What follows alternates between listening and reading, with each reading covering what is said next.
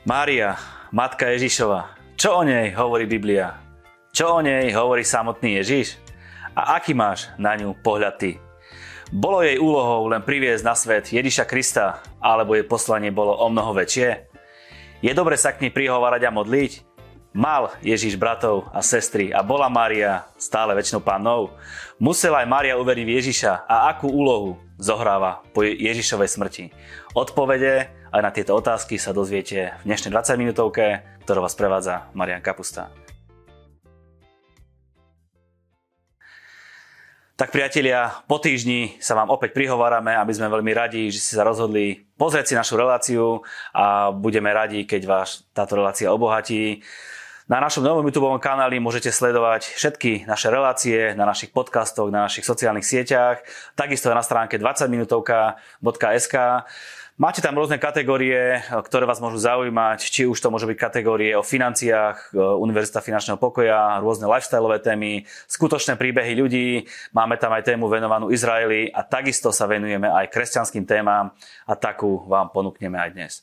Dnešná relácia bude venovaná tak, ako som už predtým naznačil, Márii, matke Ježišovej. Každý si pri tomto mene predstaví niečo iné a každý má k nej aj úplne iný postoj a vzťah. Našim cieľom dnes nebude niekoho odsúdiť, uraziť alebo pohoršiť, budeme sa striktne držať biblickým faktom a nie tradícií. Ak vám obsah dnešnej relácie bude dávať zmysel, budeme radi, ak nám napíšete svoj komentár a budete ju šíriť ďalej medzi svojich priateľov a známych. Možno aj ty si veril veciam, ktoré sú v spoločnosti zaužívané a sú len tradíciou a nikdy si sa nezamyslel, či dané tvrdenia sú nejako podložené jedinou pravdou, na ktorú sa môžeme oprieť, teda Bibliou. A veríme tomu, že aj dnešná relácia zodpovie na otázky, ktoré si možno mohol mať aj ty. O Márii ako matke Ježišovej sa budem dnes rozprávať s hostom Adrianom Šestákom. Aďo, ahoj, zase po nejakom čase som veľmi rád, že si tu. Mhm. Ďakujem. Aj pre mňa je to vždycky potešenie a, a veľmi rád rozoberám aj trošku kontroverzné témy a dneska sme tak na hranici kontroverzie, takže teším sa, že tu môžem byť a spolu môžeme rozoberať práve takúto tému. Áno, môže to byť kontroverzné pre niekoho, ale budeme sa snažiť poukázať na, fakt, na fakty, na Bibliu. Ty si pastor niekoľkých zborov, takže o Mári, čo si by si mal vedieť? Určite áno. áno, hlavne ani nie preto, že som pastor, ale preto, že veľa rokov študujem Bibliu a snažím sa do detailov preskúmať Božie slovo. To neznamená, že som nejaký excelentný teológ, ale za skoro 30 rokov štúdia, osobného štúdia, každodenného štúdia, a myslím si, že môže mať aspoň názor.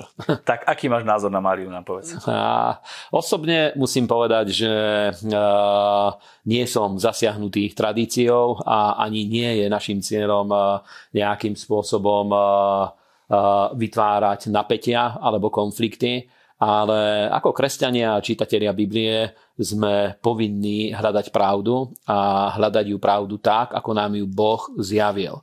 Teda musíme zaoberať sa tým, či veci, ktorým veríme a o ktorých sme presvedčení, či sú výsledkom nejakých domienok alebo sú výsledkom toho, že niekto nám niečo povedal a tomu sme uverili alebo či skúmame pravdu na základe faktov a pokiaľ hľadáme pravdu na základe faktov, jediný spolahlivý sprievodca je Božie slovo. Takže eh, keď skúmame Božie slovo a ja tam som získal svoje presvedčenie o eh, Márii, matke Ježišovej, tak musím povedať, že ako vyznávajúci kresťan je pre mňa obrovským príkladom ako človek, ako eh, osoba, ktorá uverila Bohu za úplne jedinečnú situáciu, aj keď v Biblii aj pred ňou už eh, boli ľudia, ktorí mali problémy s tým, aby ženy aby otehotneli alebo manželstva, aby splodili deti. Teda Biblia hovorila o tom, že Boh zasiahol v situáciách, ale to, aby niekto bez eh, manželského spolužitia alebo bez toho, že by eh, dostal, aby nastal akt, pri ktorom sa plodia deti medzi mužom a ženou, aby v takejto situácii žena otehotnela, to bolo úplne jedinečné, nezopakovateľné, bolo to obrovský fenomenálne. My sa budeme snažiť vám to povedať ako príbeh, aby sme z toho niečo mali, tak pekne, pekne povedané. Vieme, že Maria počala veľmi zvláštne a dokonca neboli manželia Mária s Jozefom a bol to veľký prúser v tej dobe. Uh, áno, to bol pomerne veľký problém, zvlášť v židovskej spoločnosti, pretože podľa Mojžišovho zákona, uh, pokiaľ by Ježiša brali ako nemanželské dieťa, 10 rokov, 10 jeho pokolení, teda on, plus 9 ďalších pokolení nemohol by byť ani počítaný medzi Boží ľud bol by považovaný za nemanželské dieťa a to by bol veľký problém v židovskej spoločnosti. Teda nemohol by ísť do synagógy, nemohol, mohol by byť súčasťou spoločenského života, ale nie toho duchovného. A práve preto to bol veľmi veľký problém a e, takisto tá morálna úroveň bola niekde úplne inde, pretože Mária s Jozefom boli zasnúbení a e, za, zásnuby to nebola iba taká udalosť, pri ktorej sa oznámil budúci zámer vstupu do manželstva, ale už to bol právny akt podľa tých historických záznamov. Vieme, že už to malo e, právnu rovinu, skoro tej úrovne ako manželstvo s jedným rozdielom, že ešte nežili spolu v jednej domácnosti. Úplne, žije, úplne hovoríme o inej dobe, ako je tá ktorá je dneska a nežili ešte intimným životom, ale už tam bol absolútny záväzok, boli tam veci, ktoré sa týkali majetku a ďalších vecí. Proste už to bolo veľmi, veľmi, veľmi silné rozhodnutie. Takže otehotnela nadprirodzene? Áno, nie z klasického pohľavného aktu, ale z od Svetého Ducha. Áno, a to je obrovská udalosť. Ja mám veľmi rád ten príbeh. Lukášové evanílium nám to najpresnejšie popisuje. Samozrejme aj Matúš a iné, aj Matúšové evanílium celkom veľa o tom hovorí. Takisto Jánové evanílium úplne z iného aspektu sa tým zaoberá.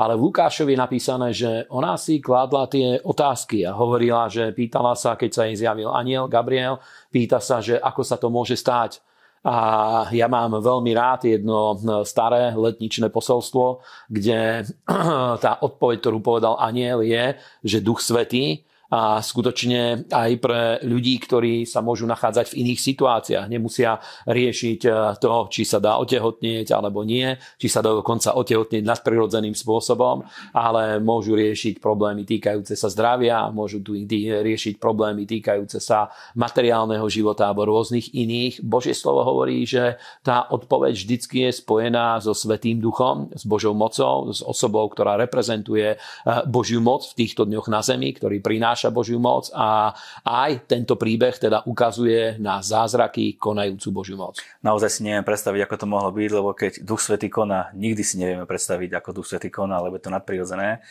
Mária je tehotná, stretáva Alžbetu, matku Jana Krstiteľa a tá jej povie, že blahoslavená si medzi ženami. Uh, áno, a aj Mária sama povedala, že pokolenia ju budú blahoslaviť a to je práve tá otázka, že čo týmto myslela podľa toho, ako chápeme Božie slovo ako celok, pretože vieme, že písmo používa túto, tento spôsob rozmýšľania, že každá pravda musí mať dvoch alebo troch svetkov. Je to veľmi starý spôsob, ako skúmať Božie slovo. Keď niekto nájde nejakú tému v písme, je dôležité, aby našiel minimálne dva alebo tri ďalšie odkazy v písme, aby to bolo priateľné, aby to bolo obhajiteľné Ináč sa pohybujeme v rovine rôznych teórií, ale je to ťažko prijať ako biblickú pravdu. Práve preto aj Mária, keď povedala o sebe, že ma budú blahoslaviť všetky pokolenia, tak eh, keď to skúmame z pohľadu Božieho slova, nie je tam reč o tom, že by jej patrila úcta ako, eh, ako nejakému Eh, ako osobe, ktorá by mala podiel na vykúpení ľudí, ale v skutočnosti patrí jej úcta ako človeku, ako Božiemu služobníkovi, pretože ona skutočne uverila Bohu za nepredstaviteľnú vec. Dokonca ani predtým nemala nikoho, kto by jej mohol byť príkladom, pretože napríklad bola v podobnej situácii ako Abraham, ktorý je nazvaný otcom viery, pretože on prvý vybudoval spoločenstvo s Bohom, v ktorom nasledoval vierou Boha a nasledoval vierou Božie vedenie a keď nevedel splodiť deti, Boh mu to zjavil, nemal pred sebou ešte niekoho, kto by išiel to istou cestou, bol absolútnym priekopníkom. V tomto zmysle Mária bola absolútnym priekopníkom a dokonca bola jediným človekom, ktorý v histórii zohral takúto úlohu.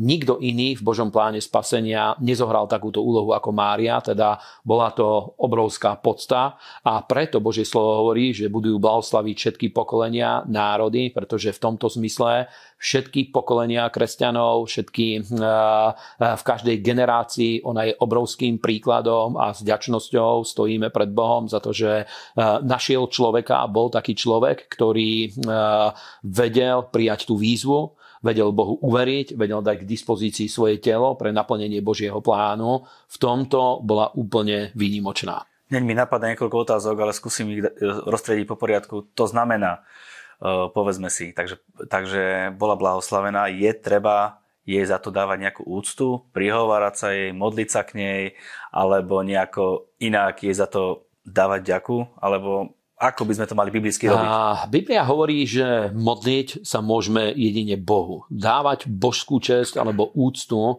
žiadnemu človeku ani žiadnemu stvoreniu neprináleží. A toto je jedna takisto z veľkých otázok, je, že či Máriu máme brať ako človeka, alebo ju máme vnímať ako nejakú polobožskú osobu. V žiadnom prípade nemôžeme ju prirovnať Bohu Otcovi, Bohu Synovi alebo Svetému Duchu.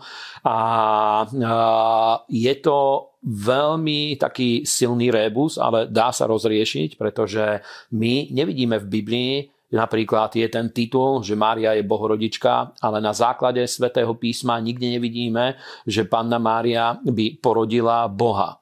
My vidíme, že ona porodila človeka Ježiša Krista, pretože Boží syn bol od vekov, od počiatku a práve ten titul, ktorý dostal Logos alebo slovo, o tom hovorí práve Jánové Evangelium, že Boží syn bol od počiatku, pochádza výlučne od Otca. Jeho pôvod Božieho syna je od Otca a pre nás je to ťažko pochopiteľné, pretože keď by sme to rozmýšľali, o tom rozmýšľali z roviny ľudí, bolo by to pre nás nepochopiteľné, pretože človek nemá takú schopnosť, aby reprodukoval sám seba, ale my hovoríme o Bohu, hovoríme o Otcovi a práve preto nemôžeme to prirovnávať, znížiť na ľudskú úroveň, na spôsob, ako sa rozmnožujú ľudia. A vieme, že e, z otcovej podstaty a prirodzenosti e, pochádza Boží syn. To, ako sa to presne udialo, je tajomstvo, ale vieme, že Boží syn, Mesiáš, je od vekov až na veky. Bol na počiatku všetkých vecí, bol e, ešte pred stvorením bol splodený ešte pred stvorením, teda není stvorený. Jeho pôvod sa počíta ešte pred stvorením. A, Mária zohrala dôležitú úlohu v tom, že skrze jej telo Boží syn, ktorý bol od vekov a na veky, prišiel v tele na túto zem. Teda Mária dala, Božie, dala Ježišovi Kristovi telo nedala mu božskú podstatu a božskú prírodzenosť.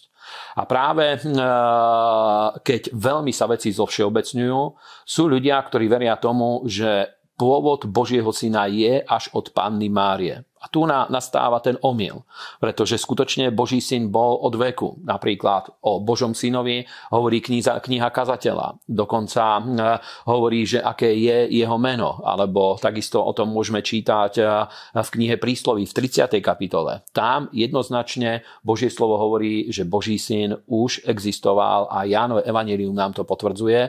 Teda podľa toho, ako chápeme ako chápeme pôvod Božieho syna, podľa toho toho môže vzniknúť mariánska úcta s tým, že je bohorodička, ale ak to chápeme na základe písma svätého Božieho slova, tak vidíme, že ona bola ženou, ktorá dala k dispozícii svoje telo a skrze Božiu moc bolo vložené semeno do jej, už oplodnené semeno do jej tela a ona dala to telo. Dala proste, od nej pochádzalo to telo. Teda Mária je matka človeka Ježiša Krista. My vieme, že Ježiš bol dokonalý, dokonalý človek, dokonalý Boh.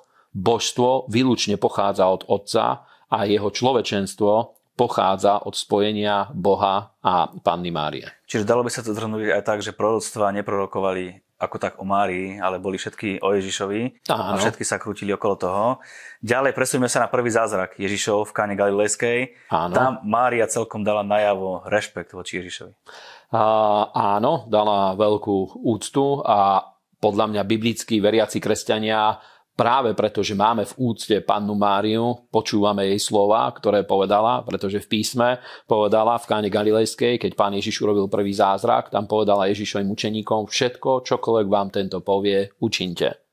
A myslím si, že týmto jej dávame obrovský rešpekt, že berieme túto jej radu úplne vážne, pretože ona s rovnakým postojom pristupovala k otcovi, hovorí, že dostala milosť a Božia milosť ju zachránila, teda není pravda, že by neniesla na sebe dedičný hriech, ale takisto bola ospravedlnená z Božej milosti, to hovorí aj vo svojom žalme v Lukášovom evanieliu a naplnila skutočne túto veľkú historickú úlohu. Výborne. Verila Mária Ježiša ako takého? Pána Mária uh, uverila v Ježiša ako v Božieho syna, ale na počiatku čítame v Biblii, že zachovávala slova vo svojom srdci, pohybovala, doslova dohovorí písmo, že pohybovala nimi vo svojom srdci každé slovo, ktoré dostala od Gabriela, ktoré e, sa k nej dostalo, všetky tieto veci zachovala vo svojom srdci, ale chcelo to určitý čas, kým v neho uverila. Napríklad Biblia nám hovorí jeden príbeh, ku ktorému sa možno ešte dostaneme. Hovorí, keď e, prišla Mária spolu s Ježišovými bratmi, prišli za ním a slovo hovorí, že pán Ježišov a chceli ho zlapať, chceli ho chytiť, pretože išiel mimo tú líniu, mimo ich chápanie vtedajšie. A z toho vieme pochopiť, že ani Mária od počiatku nechápala úlohu, ktorú mal pán Ježiš. Mm. Aký mal k nej Ježiš vzťah? Uh, myslím si, že uh, jednak, pretože bol dokonalým človekom, poddával sa. Aj Biblia hovorí, že sa poddával aj Márie, aj, Jozef, aj Márii, aj Jozefovi. Máme príbeh, keď sa stratil ako 12-ročný chlapec v chráme počas eh, bar mitzva, keď ho prijali za dospelého muža v synagóge. Potom, ako sa vracali jeho rodičia späť, do, eh, späť na miesto, kde bývali, do Nazaretu, tak eh, mysleli si, že ide s príbuznými a je niekde v dáve. A po troch dňoch zistili, že ostal v chráme, tam ho našli v chráme, pýtali sa, čo ste to, prečo si to urobil mne a, a tvojmu otcovi. Na to Ježiš hovorí, že čo sa čudujete, ako keby ste nevedeli, že musím byť vo veciach svojho otca. A tam je napísané, že Mária sa začudovala a všetky tie slova zachovávala vo svojom srdci, ale ešte nechápala tú úlohu, ktorá jemu bola daná. A myslím si, že aj to, že ho priviedla na svet, nejakým spôsobom eh, nespôsobilo, že všetky veci by chápala, ktoré by boli okolo vykúpenia, okolo smrti, okolo ukrižovania a okolo úlohy, ktorú pán Ježíš na svete mal. Akú mala úlohu po Ježišovej smrti Mária v prvej cirkvi, dajme tomu, hovoria nám epištoly eh, Apoštol Pavol alebo niekto ďalej o Márii a o jej dôležitosti? Uh, Myslím si, že Mária, keď mám povedať pravdu, ako ja tieto veci chápem, uh, Mária bola dôležitým svetkom vecí, ktoré sa udiali, zvlášť čo sa týka jeho narodenia a pôvodu. Dodneska rôzne vtipy sú o pôvode pána Ježiša a ktoré chcú zosmiešniť to, že skutočne pochádza od Otca, pochádza zo Svetého Ducha. Je to pravda, že v tomto jej svedectvo bolo veľmi dôležité, ale v písme nemáme žiaden náznak, že by zohráva, že by mala nejakú vedúcu úlohu v cirkvi, dokonca, že by bol, ja neviem, ešte nejakým spôsobom nadradená nad apoštolov alebo nad učeníkov, o ktorých čítame v Božom slove nemáme o nej žiadnu zmienku. V podstate jediná zmienka je v skutkoch apoštolov, keď e, v prvej kapitole e, modlili sa a zostávali na modlitbách. Pán Ježiš po 40 dňoch bol zatý hore do neba, vystúpil do slávy a potom e, učeníci sa modlili. Božie slovo hovorí, že zostávali na modlitbách aj s Máriou, matkou Ježišovou, teda pripojila sa medzi učeníkov, bola pravdepodobne medzi ľuďmi, ktorí videli pána Ježiša vzkriesenom, vzkriesenom v oslávenom stave. A najneskôr vtedy sa to v nej zlomilo a úplne zmenila ten vzťah a svoj postoj voči nemu, pretože pochopila, že on je aj jej Boh není jej synom v prvom rade, ale je Bohom, vykupiteľom, záchrancom, spasiteľom a zmenil sa jej, stá, jej vzťah voči nemu. Ale nikde nečítame e, o tom, že by zohrávala nejakú dôležitú úlohu Čítame v písme napríklad Jakub, brat pánov, máme aj jeho list zaznamenaný v Novej zmluve, alebo Júdov list, ktorý je uh, už pred zjavením Jána, ešte pred Jánov, uh, hneď za Jánovými listami a pred zjavením Jána. Júda takisto bol pánov brat, bol medzi pánovými bratmi, fyzickými bratmi, ale aj ich vzťah sa úplne zmenil. Už viacej ho nevnímali ako človeka, ako svojho brata, ale ako skutočného Božieho syna, ako prostredníka medzi Bohom a ľuďmi. Mhm. Spomínal si Ježišových bratov, keď sa tak nad tým logicky zamyslím, to, z toho mi vyplýva, že asi už nebola potom väčšina panna, alebo ako, ako to vlastne reálne je? Svoje telo dala k dispozícii Bohu a bola skutočne pannou v tom období, keď sa narodil pán Ježiš, alebo po jeho narodenie bola skutočne pannou, bola oplodnená skrze vplyv Svetého Ducha a možná, že sú ľudia, ktorým to nedáva logiku, ale znovu poviem, že tento príbeh sa dá pochopiť iba na základe Božej moci. Keď niekto rozmýšľa o Božej moci a bola taká situácia, kedy pán Ježiš mal jednu konfrontáciu so Saducejmi. To boli ľudia, ktorí neverili na, ani na duchovný svet, neverili ani vo vzkriesenie, neverili v Božiu moc a pán Ježiš im povedal, že vy veľmi blúdite, pretože nepoznáte ani písma, ani Božiu moc. A skutočne tento príbeh vieme pochopiť na základe eh, písem, na základe proroctiev a na základe Božej moci. Vieme pochopiť, že panna mohla otehotnieť skrze vplyv Svetého Ducha. Keď môžeme čítať, že eh, skrze pomazanie Svetého Ducha ľudia boli vzkriesení z mŕtvych, prinavrátení späť k životu. Skrze moc Svetého Ducha udialo sa to, ja neviem, že eh, suchá palica za jednu noc vypučala, vykvitla, priniesla zrelé mandle, čo sa stalo v knihe Numery keď priniesli palice, kmeňové palice eh, pre vodcovia izraelských kmeňov, ich priniesli do Božej prítomnosti a toto sa stalo. Teda Božia moc vie urobiť tieto zásahy a takýmto spôsobom vedela sa stať, vedelo sa stať to, že panna otehotnela. Ale potom, ako splnila túto svoju úlohu, normálne žila v manželstve s Jozefom úplne legitímnym spôsobom, legitímno, v legitímnom vzťahu a Božie slovo hovorí, že jeho bratia aj sestry e, boli známe. Poznali ho ľudia, v Nazarete ho poznali, poznali jeho bratov aj sestry a poznáme aj ten výklad. Niektorí hovoria, že to boli bratranci a sesternice, volali sa bratia a sestry.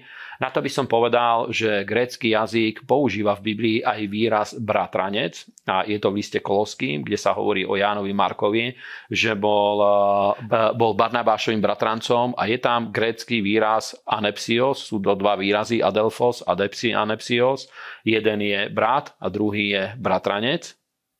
A sú to rozdielne výrazy. Teda keď by Biblia hovorila, že jeho bratranci žijú u nás, keď by sa to hovorilo v Nazarete, že poznáme jeho bratrancov, tak grécky jazyk je natoľko bohatý, že vedeli by presne pomenovať ten výraz, ktorý pomenováva bratrancov, pretože Nová zmluva ho aj niekde inde používa. Teda boli to skutočne fyzickí bratia a sestry pána Ježiša. Úplne sa to dá dokázať z Biblie. Áno. Hovoríš. Výborne. Každý z nás počul hlásku, že Mária je patronkou Slovenska. Je? A, v akom zmysle to chápeme? Pretože ak niekto potrebuje patrónov, ochrancov, patrón, ochranca, toto, je, e, toto pochádza z rímskeho náboženstva a nemá to žiaden biblický základ. Biblia hovorí, že ochrancom Izraela bol pán, e, e, Boh, hospodin zástupov, Boh Abraháma, Izáka Jakoba bol ochrancom Izraela. A dneska my veríme, že ak niekto je biblicky veriacim kresťanom, nepotrebuje žiadneho patróna, nepotrebuje žiadneho iného prostredníka medzi Bohom a ľuďmi, pretože tam je reč o tom, že existuje nejaká spriaznená, duchovne vyššia osoba, ktorá chráni človeka pred nejakými zlými vecami a biblicky veriaci kresťania vedia, že majú svojho patróna, máme svojho nášho sotéra, záchrancu, osloboditeľa, spasiteľa, uzdraviteľa, zaopatriteľa, pána Ježiša Krista On je našim ochrancom. Takže k nemu treba hovoriť. Áno, k jeho treba uctievať, od neho čakáme ochranu, od neho čakáme požehnanie a aj našim divákom prajem aj do budúceho roku. Tento rok už uzatvárame, prichádzame do jeho konca, ale v novom roku aby ochrana, požehnanie a dobré veci, víťazstvo v ich živote, aby prichádzalo od jediného prostredníka medzi Bohom a ľuďmi, od Pána Ježiša Krista. Ešte predsa len dve krátke veci, poprosím ťa o struč, stručnú reakciu. Keď sa zamyslím nad tým, že niečo chcem od Boha, prečo by som ja neopovedal Bohu konkrétne alebo Ježišovi a prečo by som mal ísť cez, cez nejakého prostredníka tú Máriu? Prečo to v ľuďoch je také že sa boja ísť priamo k Bohu, alebo hambia sa ísť priamo k Bohu? Myslím si, že to je, to je neznalosť. V Ozeášovej knihe 4.6 je napísané, v knihe proroka Ozeáša, že môj ľud hynie pre nedostatok známosti. A je to skutočne neznámosť Božieho slova. Je to to, že ľudia nepoznajú Ježiša Krista, hlásia sa ku kresťanstvu, ale nepoznajú Ježiša Krista ako svojho osobného pána a spasiteľa. Preto hľadajú rôznych prostredníkov, hľadajú rôznych ľudí, eh, alebo svetých, v úvodzovkách, svetých, ktorí by ich zastupovali pred Bohom, pretože nepoznajú, nechápu to, eh, že oni sami majú prístup priamo k Bohu skrze pána Ježiša Krista. List Hebrejom práve tieto veci vyjasňuje a hovorí, že my máme veľkňaza v nebesiach, máme teda zástupcu v nebesiach, ktorý sa za nás neprestajne prihovára a hovorí, že práve preto, aby sme e, prichádzali so smelou dôverou k trónu milosti, aby sme našli milosť a pomoc v pravý čas. Teda každý, kto osobne prijal Ježiša do svojho srdca, má prístup priamo k živému Bohu skrze Pána Ježiša Krista, ako skrze jediného prostredníka. Teda nepotrebujeme iných prostredníkov na to, aby sme prichádzali k Bohu a mali prístup k jeho milosti. Na základe toho, čo hovoríš, je zrejme, že by sme sa mali modliť priamo k Ježišovi, priamo k Bohu. A keď niekto sa, dajme tomu, modlil k Márii alebo k niekomu inému a možno to neprinášalo nejaké výsledky, môžeme urobiť ten krok, že zavoláme priamo na Ježiša a naše modlitby vedia byť vypočuté? A jednoznačne. Dokonca pán Ježiš hovorí, že máme sa modliť v jeho mene svojim učeníkom tesne pred svojou smrťou, tesne pred ukrižovaním povedal svojim učeníkom, že doteraz ste za nič neprosili v mojom mene a ja vám hovorím proste a dostanete, aby vaša radosť bola naplnená teda e, sám pred svojou smrťou ukázal tú cestu, ako každý môže prichádzať k Bohu. Pretože keď bol prítomný na zemi, bola iná situácia. On bol ten, ktorý bezprostredne sprostredkovával Božiu milosť a on bol plný milosti a pravdy a skrze neho prirodzene e, Božie kráľovstvo sa prejavovalo v tomto svete ale učeníkov pripravoval na to, čo bude nasledovať po jeho ukrižovaní a zmrtvých staní. A práve o tom povedal, že doteraz ste za nič neprosili v mojom mene, ale ja vám hovorím proste a dostanete, aby vaša radosť bola naplnená. Teda ukázal tú cestu a táto platí až do dnešných dní, že každý v mene Ježiša Krista môže prísť k Otcovi a Otec ho vypočuje a dostane odpoveď na svoju modlitbu. Povedal si proste a dostanete, tak aj ťa chcem poprosiť za každého jedného, kto nás pozera, vieš sa pomodliť modlitbu spasenia, aby sme priamo prišli k Ježišovi a nech kdokoľvek, eh, dajme tomu, mal nejaké milné predstavy, nech vie prijať Ježiša. Úplne s radosťou, značením, pretože je to obrovská podsta, keď, keď aj len jedného človeka vieme viesť k tomu, aby prijal pána Ježiša do svojho srdca ako svojho osobného pána a spasiteľa. Takže e, poprosím drahých divákov, aby s nami sa modlili, aby opakovali jednoduchú modlitbu uh, tak, že veria vo svojom srdci a svojimi ústami hovoria k Bohu, pretože je to napísané. Ak ústami vyznáš pána Ježiša a vo svojom srdci veríš, že ho Boh skriesil z mŕtvych, budeš spasený, teda je to veľmi jednoduchá modlitba.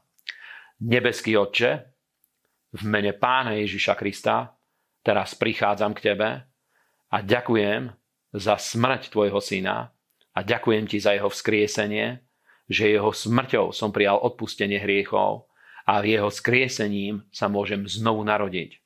A ja ťa teraz príjmam, Ježíš, a ďakujem ti, nebeský Otče, že ty si počul moju modlitbu. Ďakujem ti, že pre Ježiša Krista mám odpustené hriechy a od tejto chvíle som aj ja Božie dieťa a v jeho mene môžem prichádzať k tebe V mene Ježíš. Amen. Amen.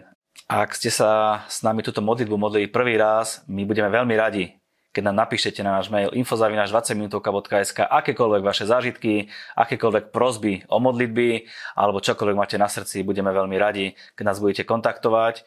A dáme vám do pozornosti, že od nového roka štartuje nový projekt Biblia za rok. Viac o tomto projekte sa dozviete na stránke bibliazarok.sk. Ak milujete Boha, môžete sa s nami do tohto projektu zapojiť. Aďo, ďakujem ti veľmi pekne, príjemný čas, všetko dobre prajeme do nového roku a požehnania na celý tvoj život. Ďakujem a ja vám prajem veľa požehnania aj našim divákom. Nech je váš pokrok zrejmy vo všetkom a vyznajte, prosím, spolu so mnou, tie najlepšie dni sú stále iba predo mnou.